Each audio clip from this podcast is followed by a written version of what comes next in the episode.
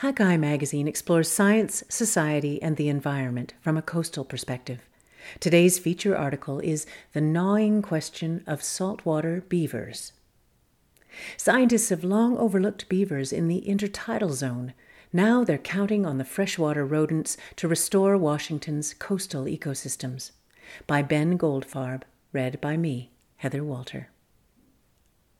The female beaver lying on a table in the exam room was nearly comatose, her whiskered face and nimble paws twitching with seizures. Bethany Groves, the attending wildlife veterinarian, had seen beavers before, many the victims of car strikes and dog attacks.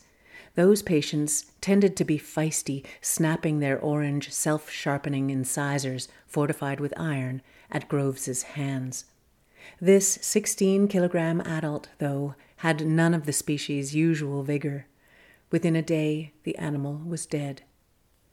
Groves found a clue to the beaver's demise in the circumstances of its death.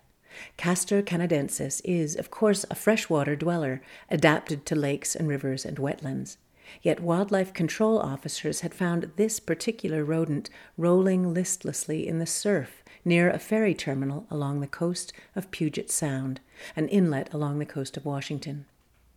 On a hunch, Groves, who works for the Progressive Animal Welfare Society's Wildlife Rehabilitation Center just outside Seattle, drew a blood sample.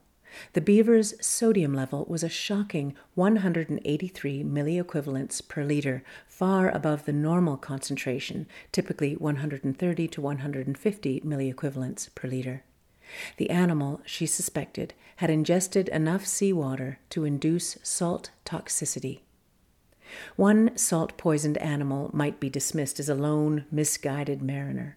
Since that February 2016 case, however, Groves has seen four more sick saltwater beavers. Each one has suffered the same symptoms lethargy, seizures, and catastrophic sodium levels, and none has survived more than 24 hours. Groves says they're found on the shoreline, often covered in sand, they literally look like they were just pulled out of the ocean. She has started IV drips on her paddle tailed patients, attempting to rebalance their salt levels, without success. Groves has preserved tissue samples from all five victims in formalin. When she reaches a half dozen, she plans to send them to a pathology lab, which she hopes will confirm her diagnosis of salt toxicity. She says the pathologist gets samples submitted from all over the world, Yet this was totally unheard of to him. Groves's experience sheds some light on a curious phenomenon that North America's most iconic freshwater rodents frequently take to the ocean. Although the peer reviewed literature is scant, there are many anecdotal accounts of brave beavers venturing to sea. After the Argentine government attempted to jumpstart a fur trapping industry by introducing the rodents to Tierra del Fuego in 1946, for instance, beavers swiftly spread throughout the archipelago, eventually crossing the Strait of Magellan to the Patagonian mainland, a voyage of at least 2.4 kilometers. On Isla Haut, 11 kilometers off the main coast, rangers captured photos of a bedraggled beaver in 2014. Yet beavers aren't just coastal wanderers, they're also residents, potential health consequences be damned. Greg Hood, senior research scientist at the Skagit River System Cooperative in Washington, says biologists have overlooked beavers in the state's tidal shrublands, a liminal zone washed twice daily by the ocean. Until recently, Hood adds, estuarine beavers were considered bizarre anomalies when they were considered at all. You don't find what you don't look for, he says. In freshwater environs, the dam builders are the ultimate keystone species, their ponds and wetlands furnishing habitat for creatures from mink frogs to wood ducks to moose. Hood's research suggests beavers are equally indispensable along the coast, engineering deep pools for fish, including juvenile salmon, in estuaries plagued by habitat loss. Acknowledging the importance, indeed the existence, of coastal beavers might just be vital to recreating a lost intertidal world, an ecosystem sculpted by rodent teeth, undone by human hands. Among the best places to encounter coastal castors is the Qwuloolt estuary, the salt marsh that lies at the mouth of the Snohomish River, a 32 kilometer watercourse that wends from the Cascade Mountains through verdant Puget Sound bottomlands. One summer morning, I kayaked through the estuary with David Bailey, a biologist with the Tulalip tribes, a native sovereignty whose 8,900 hectare reservation lies just up the coast. Bailey and I paddle upstream against the outgoing tide, the air salty and rotten on my tongue. The endless flats are somber and ashen, pierced by skeletal spruces that tower over the plain like giant chess pieces. Bailey works on the Tulalip Beaver Project, capturing troublemaking rodents around the greater Seattle area and relocating them to federal lands. Yet he and Molly Alves, a wildlife biologist with the tribes, first encountered intertidal beavers in the Qwuloolt area by accident while conducting early morning bird surveys. Beavers have since haunted the scientists' visit to the estuary, often shattering its serenity with gunshot like tail slaps, their signature alarm signals. They scare me half to death, Bailey grumbles, dipping his paddle. After 15 minutes, we arrive at a channel, a thin seep of fresh water that courses down to the estuary through a gash in the floodplain. We pull onto the wedge of gloop that passes for a beach and clamber from our kayaks. I immediately sink mid thigh in the slop, where, despite vigorous thrashing, I remain, a mammoth trapped in the La Brea tar pits. With a mighty lunge, I fall forward, shedding my mud cemented waders like a chrysalis. Now, shoeless and stripped to jeans, I lie down to distribute my weight across the jelloish ground and flop, pinniped style, onto a stable tuft of marsh grass. An osprey taunts me with a whistle. That's probably why nobody studies these beavers, Bailey quips from the safety of high ground, because it sucks.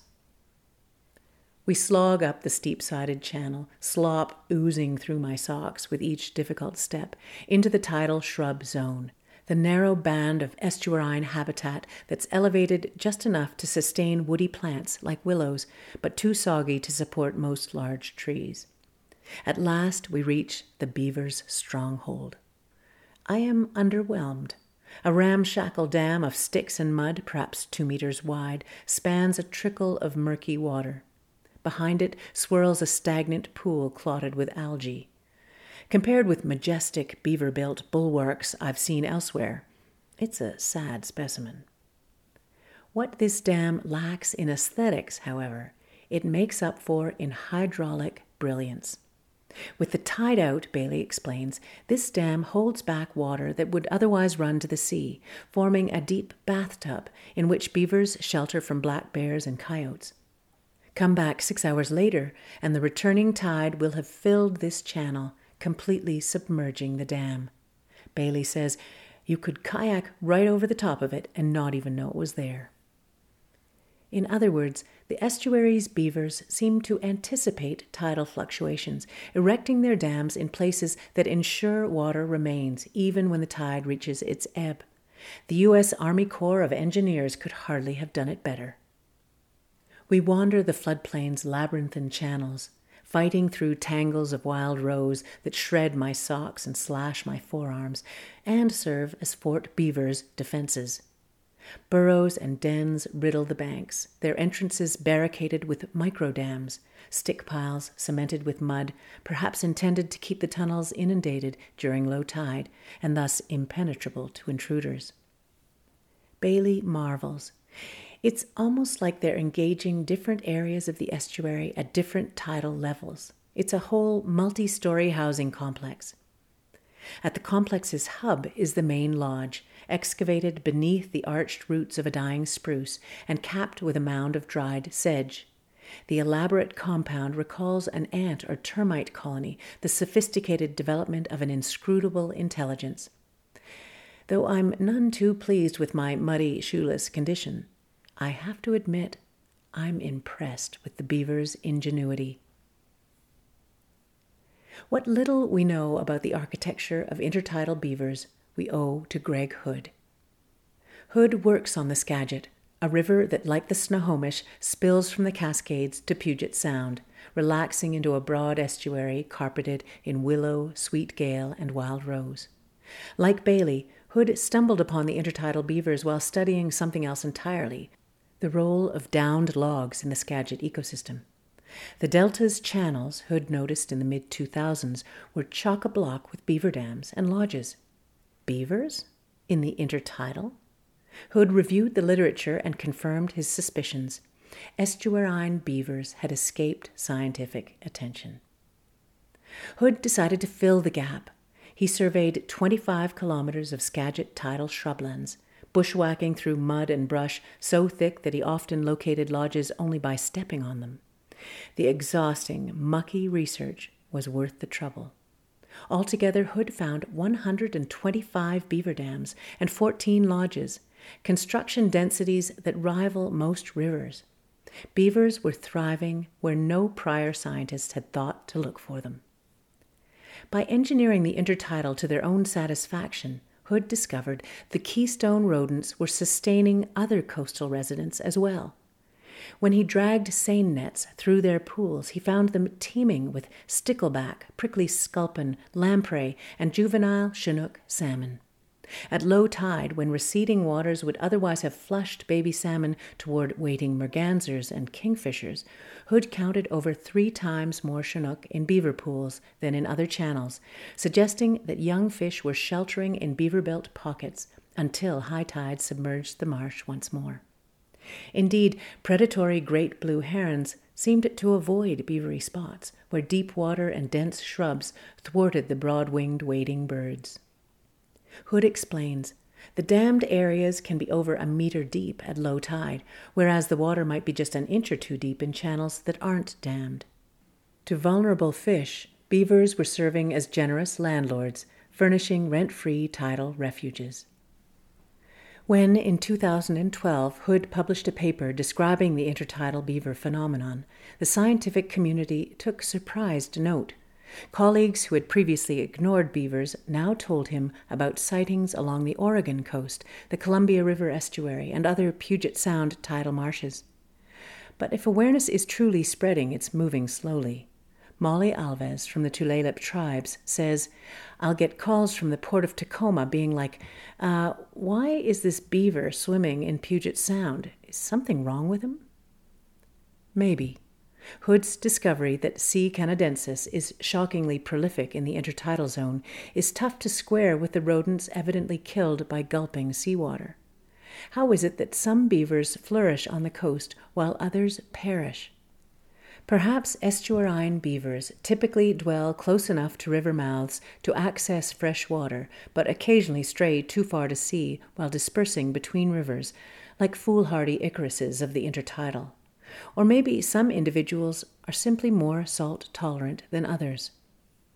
Bethany Groves, the wildlife vet, wonders how do these beavers cope with the salt water around them? We just don't know enough about their physiology yet to know. A week after my slog through the Snohomish, I head to the Olympic Peninsula for a more leisurely beaver tour with Anne Shaffer, director of the Coastal Watershed Institute, one of the few groups to champion the cause of coastal castorids. I meet Shaffer and her husband, David Parks, a hydrogeologist with the Washington State Department of Natural Resources, near the mouth of the Elwha River. We stroll alongside a brackish off channel pond wreathed in morning fog a beaver lodge erupting from its center like a volcanic island. A dark sand beach divides the pond from the Strait of Juan de Fuca, where clouds of western gulls snatch herring and smelt. Park says, gazing to sea, Looks like there's quite the smorgasbord out there. Our attention this morning, however, is directed to the intertidal zone. Veering west, we squelch onto a floodplain lightly forested in alders, their trunks inscribed with beaver scars. Stands of willows, a beaver delicacy, have been whittled to stakes. The Elwha's wooded floodplain is veined with channels, their banks pocked with beaver dug burrows below the waterline. Salmon fry flee into the tunnel's dark entrances at our approach. A few untidy dams interrupt one narrow canal. I ask Shaffer if the beavers built the structures to maintain deep water at low tide, as they do in the Skagit. I'd assume so, she says, laughing. You'd have to ask the beavers. That beavers are sculpting this near shore habitat is among Shaffer's greatest joys. Shaffer, Parks, and a few others founded the Coastal Watershed Institute in 1996 to advocate for the protection and study of the Olympic Peninsula's northern shoreline, which lies beyond the jurisdiction of Olympic National Park. At the time, the Elwha's near shore was a ghost of itself. Two gargantuan dams, the Elwha Dam and the Glines Canyon Dam, had trapped sediment upriver for decades, starving the estuary of silt and sand. The few walkers who visited the Elwha's mouth found only forbidding wave blasted cobble. In 2001, the U.S. government, in response to pressure from the lower Elwha Klallam tribe, purchased the dams with the intent of blowing them up, the largest dam removal project in history. To Shaffer's dismay, none of the project's designers seemed much interested in the coastline. The demolition's budget funded biological research around the old reservoir sites, but neglected to allocate money for studying the near shore, eight kilometers distant. At planning meetings, Shaffer often found herself last on the agenda. She says, I'd be talking to people as they were walking out the door for their lunch break.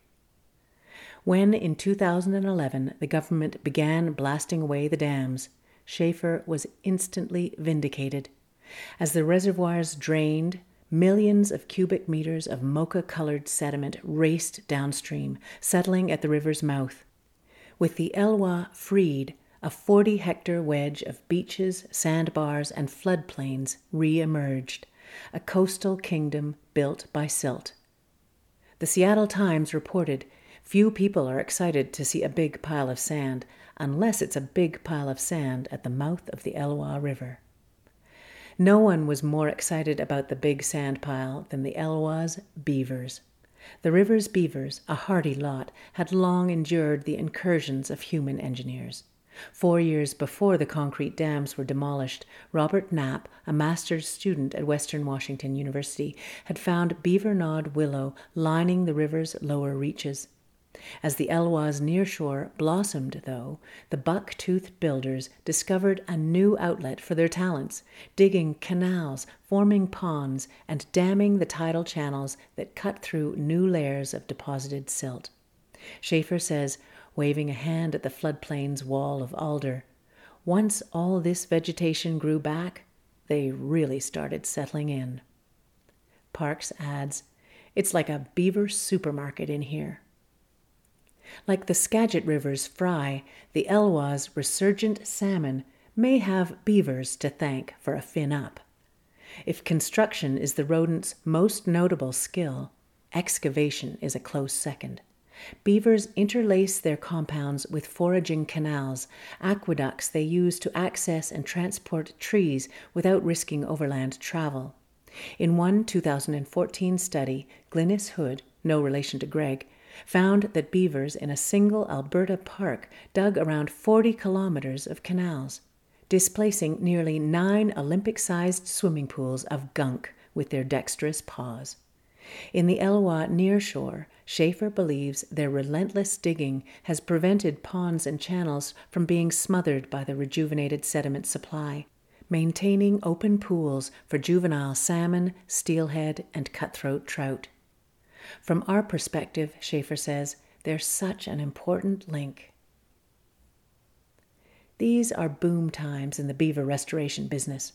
In arid ecosystems like Nevada and Central Oregon, the rodents are increasingly perceived as hydrological saviors, capable of creating reservoirs for ranchers, dampening the spread of wildfire, and, by keeping streams cold and hydrated in the face of drought, even helping the warming West adapt to climate change. Among coastal scientists, however, beaver fever has yet to spread beyond Greg Hood. He still has questions about the beaver's intertidal role, in particular, how the organic matter trapped behind beaver dams flows through coastal food webs. He says, You've got these channels that are full of decaying leaves, sticks, and detritus, which tells you that we've got a lot more organic material and a lot more detritivores feeding off it. But studying these connections requires money, and grant making institutions are little interested in funding research into a creature whose very presence is scarcely acknowledged. To Hood, the paucity of attention suggests sampling bias. Beaver biologists focus on freshwater, where their subjects usually hang out. Coastal ecologists, meanwhile, gravitate towards sedge filled lowlands, the dominant habitat in most Washington estuaries. As for the tidal shrub zone, that narrow, impregnable band of sweet gale and wild rose where beavers flourish and scientists fear to tread, it's neglected, or it simply no longer exists, drained and diked and cleared by farmers a century ago. In the Skagit Delta, 95% of tidal shrublands have been destroyed. Hood laments it's a rare habitat type and people don't spend much time in rare habitats. In a sense, then, our coastal beaver blind spot is an artifact of history, a form of ecological amnesia, as Frances Backhouse put it in her book Once They Were Hats. Just as sun blotting flocks of passenger pigeons and earth shaking herds of bison vanished from our skies and prairies, the combination of marsh drainage and trapping wiped beavers from our coastlines and, eventually, our memories. Hood says there are countless examples where we don't know how ecosystems are supposed to work. The landscape has been radically altered, and the way animals use the landscape has been radically altered. The estuaries of the Skagit, the Snohomish, and the Elwha are more than beaver bastions. They are portals to a former paradise, a salmonid haven constructed and maintained by a passel of rodents. As for how those intertidal architects subsist in the salt, well, as Aldo Leopold once wrote of waterfowl, what a dull world if we knew all about geese. Some beavery mysteries, perhaps, are destined to remain unsolved. Find more coastal news and stories from Hakai Magazine on our website at hakaimagazine.com or follow us on Twitter or Facebook. All of our feature stories are part of the Hakai Magazine Audio Edition podcast, which you can subscribe to through your favorite podcast app. If you enjoyed this story, please consider sharing it with your friends.